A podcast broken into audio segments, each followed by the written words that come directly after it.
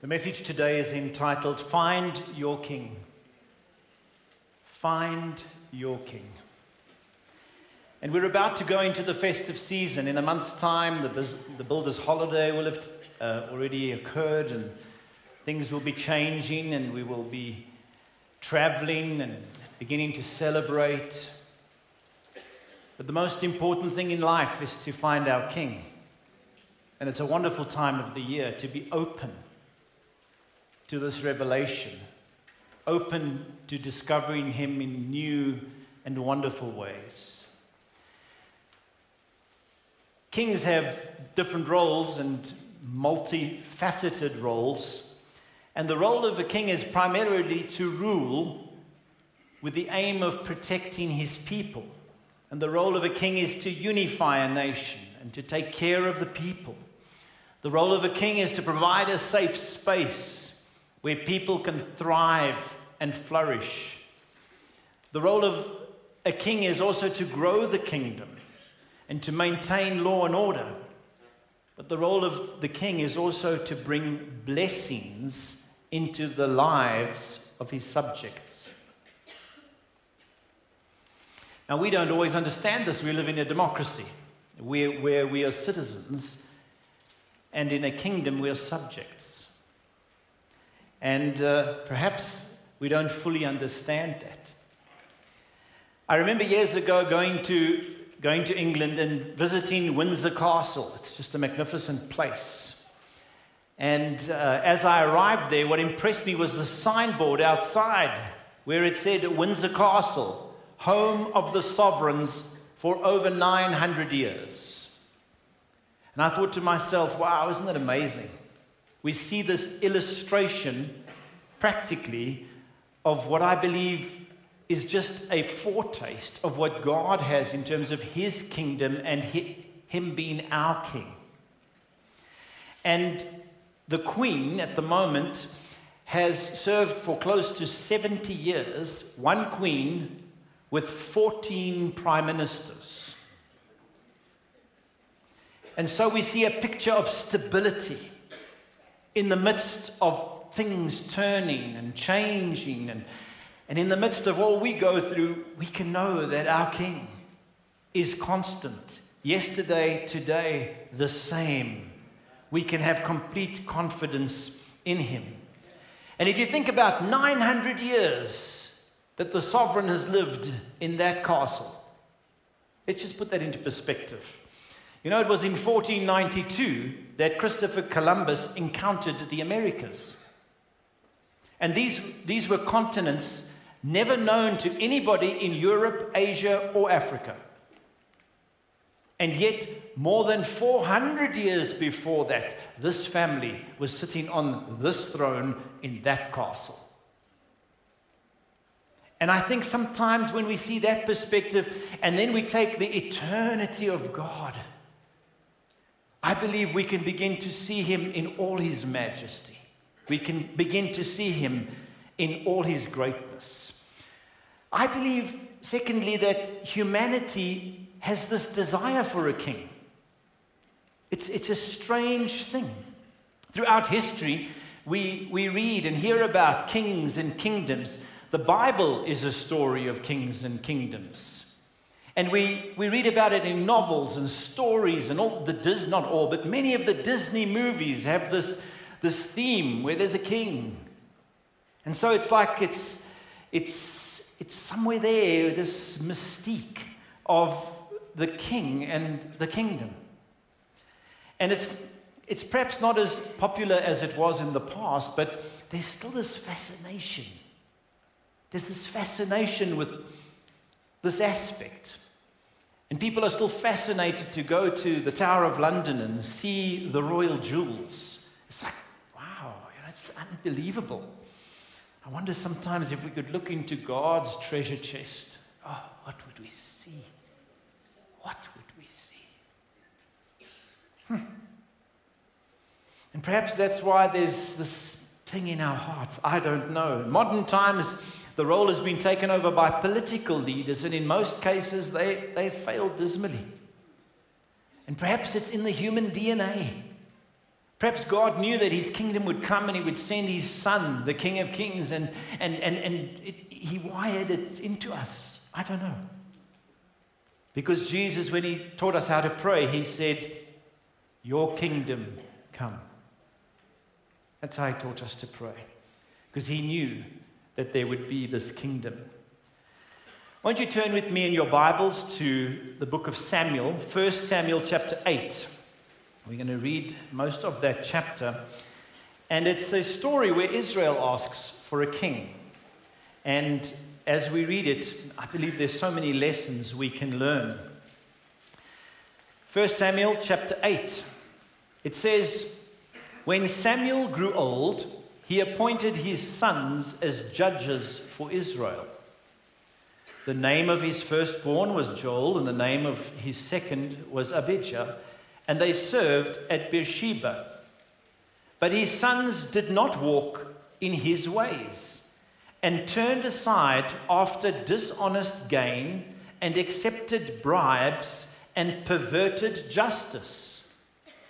Doesn't that sound very similar to what we're facing? So all the elders of Israel gathered together and came to Samuel at Ramah. They said to him, You are old, and your sons do not walk in your ways. Now, that to me is such a tragedy. Such a tragedy. So the succession plan had failed. Now appoint a king to lead us, such as all the other nations have. But when they said, Give us a king to lead us, this displeased Samuel. So he prayed to the Lord, and the Lord told him, Listen to all the people are saying to you. It is not you they have rejected, but they have rejected me as their king. Wow. To verse 9 Now listen to them, but warn them solemnly and let them know what the king who will reign over them will do. And Samuel told all the words of the Lord to the people who were asking for a king. And then he goes into a whole lot of verses telling the dangers of this earthly king. When God had a better plan, God wanted to be their king. And it ends in verse 18. It says, When that day comes, you will cry out for relief from the king you have chosen, and the Lord will not answer you in that day. But the people refused to listen to Samuel. No, they said, we want a king over us. Then we will be like all the other nations, with a king to lead us and go out before us and fight our battles. When Samuel heard all that, the Lord, all that the people said, he repeated it before the Lord, and the Lord answered, Listen to them and give them a king. It's quite an amazing story. And um, it, it has so many lessons in it for us. And uh, I'm aware that perhaps one of the lessons that we can learn is that God's ways are always the best. I'd like to say, and this is my third point, that we can make our own kings in our lives. We can make our own kings. And sometimes when things don't go according to plan, or there's a bit of an upset. Now, here they had an upset. The sons of Samuel had failed, they had not done the right thing. So there was this upset. And in the midst of that, they start wanting their own plans. And sometimes when we go through seasons in our lives where things don't go according to plan, we think, okay, now, um, okay, scenario B. Scenario B, I know better. And I can make something my own king. And so I want to encourage you, especially in times when you are maybe struggling, maybe you've lost a job or there's been some kind of breakdown in a relationship or there's some kind of thing, be, be at those times most cautious and be careful of your choices. You see, the nation had become convinced that a king would solve all their problems, a physical king, if they just had some king. That would solve their problems. And that's how they had got to this point. And sometimes we must be very careful what we give authority to in our lives. We've got to be very careful. You see, we can give authority to our own ideas, to greed, to selfishness, to rejection, to hopelessness, and things that God does not want in our lives. Because the Lord desires that we would be free and that we would know freedom in our lives. And it's only found in Him, it's not found in our good ideas. The strangest thing of the story is that, and it's a lesson we can learn, is that sometimes God will actually give us what we demand. And in the last verse, in verse 22, it says, The Lord answered, said, Listen to them and give them a king. Sometimes the Lord will be gracious enough to give us the thing we want, even though it's not His desire for us. He will allow that. I believe it's in the hope that we will discover what His real plan is. The fourth thing I noticed is that comparing ourselves to others brings disaster. And if you're sitting here comparing yourself to somebody else, and their situation and their circumstances and their provision or their influence or whatever it may be, and you're comparing yourself to others, be very careful. Because you see, the nation of Israel had been watching all the other nations and thinking, okay, now what, what do they have that we don't have? They didn't realize that they had God. But they would look over there and think, no, there, oh, wow, that, Look, they've got a king. It's beautiful. Wow, oh, look at them. Oh, man, look how prosperous they are. They, they've got a king. And they, they wouldn't know their own, their own treasure that was theirs. And so we mustn't compare ourselves to others. Because what happens is comparison brings discontent. Discontent brings dissatisfaction. And dissatisfaction leads to the clouding of our judgment so that we can't make good choices. And that's the danger. In general, comparison just makes you unhappy. It makes you unhappy. And often the people you compare yourself to are sitting there thinking, oh, how blessed are they? And so I want to encourage you don't let comparison creep into your life. Don't allow it to come into your life because that's what happened in this situation. The other thing I see is that the place for kingship in our lives is reserved for God. The place for kingship in our lives is reserved for God. You see, God wanted to be Israel's king. God wants to be your king.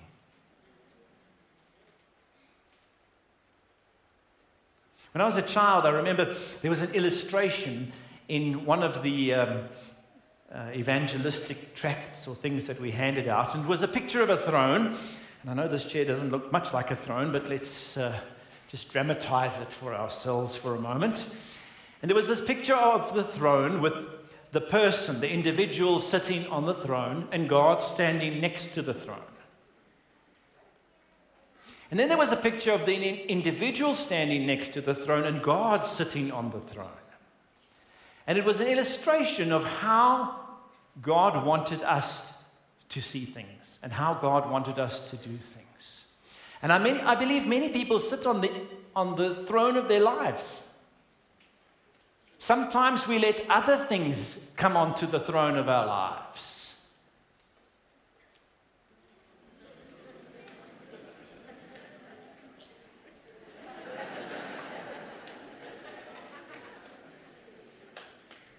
I'm just going to put this back in my pocket, not because I'm afraid you're going to take it, but I would hate to renew my driver's license. But you see, that's what happens. That place in our lives is reserved for God. Some of us want to sit like this. You know, we'll give God a little bit of space there, but we'll just we'll sit like this. And then we'll just shuffle over when we think it's crucial. And I believe God wants to take the driver's seat. And you know what?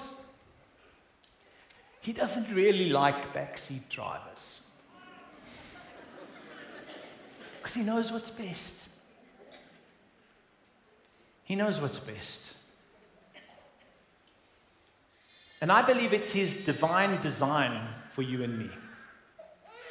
And within his divine design, you will find happiness, contentment, and fulfillment.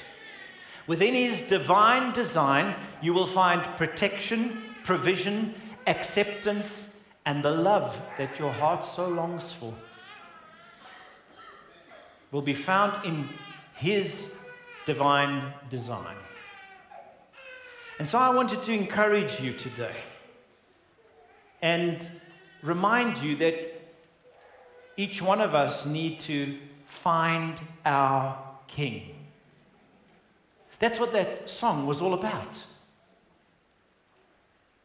It was a song where this young man had discovered that his mother had discovered something. And he had to go on his own road to get to the same place where he found his king. And each one of us need to find our king. We need to find our king for ourselves. And perhaps that's the purpose of life. Is that in the midst of everything that we do and try, that we would get to the point where we realize that one, there is a king, and he is the King of Kings. Two, that we need him in our lives. And thirdly, that we will make him king by getting off our own thrones, abandoning our own high and mighty opinions, and embracing the fact that His ways are higher than our ways, but His ways are always the best.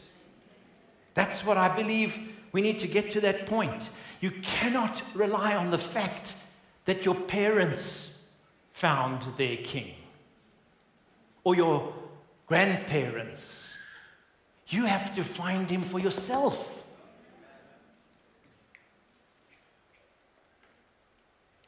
The title King of Kings is given to Jesus in the Bible. And I believe we are not designed to have any other but Him as the King of our hearts and our lives. Our, our mistake as humanity is not to want Him as King. And perhaps the greatest moment is when we come to that realization.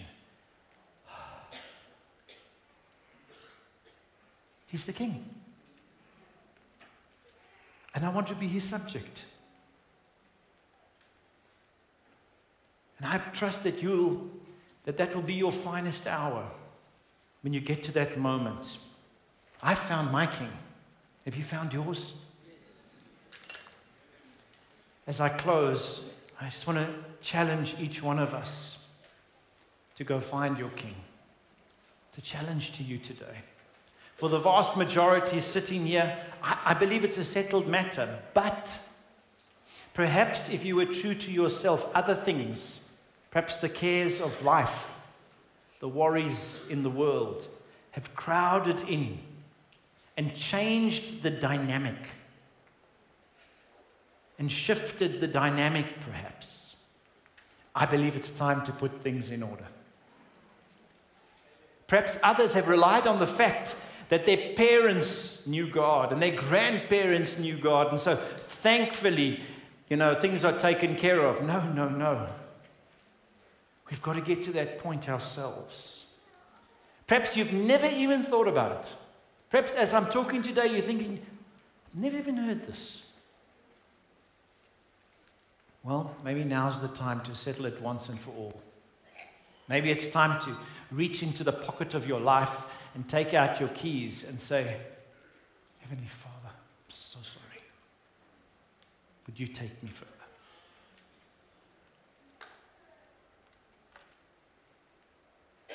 And may we all be able to declare with confidence, I found my King.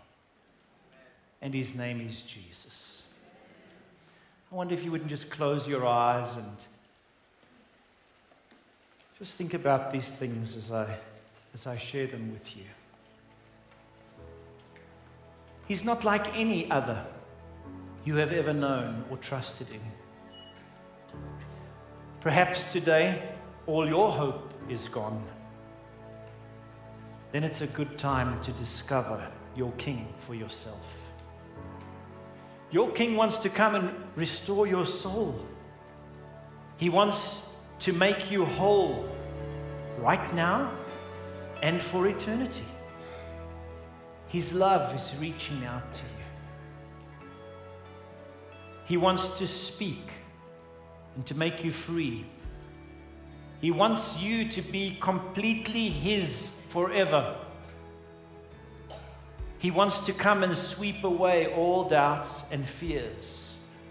He is the one you have waited for, the lover of your soul. And you can call his name Jesus. Jesus. Jesus. Jesus. Jesus. He will have mercy on you, and He will not turn away from you. He is your only hope, and He's come to set you free. Father, we come to you in Jesus' name. I pray that each heart would be stirred. Whether it's a simple realignment that needs to take place, whether it's a change of mind that needs to take place, or whether it's a complete change of heart. You know, Lord, you're the King. And we come to you right now and we give you right of way and we say, King Jesus, come. Make those, make those changes. We get off the throne. We give you the throne. We give you the keys. We say, Here we go, Lord. Take us on into all you have for us. And we pray together, Lord, that we will find this as a fresh new reality, even as the festive season, as, as we celebrate your birth and, the, and your coming. Like the wise men who came and said, Where is he, born King of the Jews? Where is he? Show us to him. May that be our prayer, and may we experience it anew and in a new revelation and in a new experience. That's what we pray. I pray your blessing on your people now. I pray that not one person in this room will be left not knowing who their king is, and that together one day we will sit at your feet, our King of Kings and Lord of Lords. I pray your blessing and your peace on your people now. In Jesus' name, amen.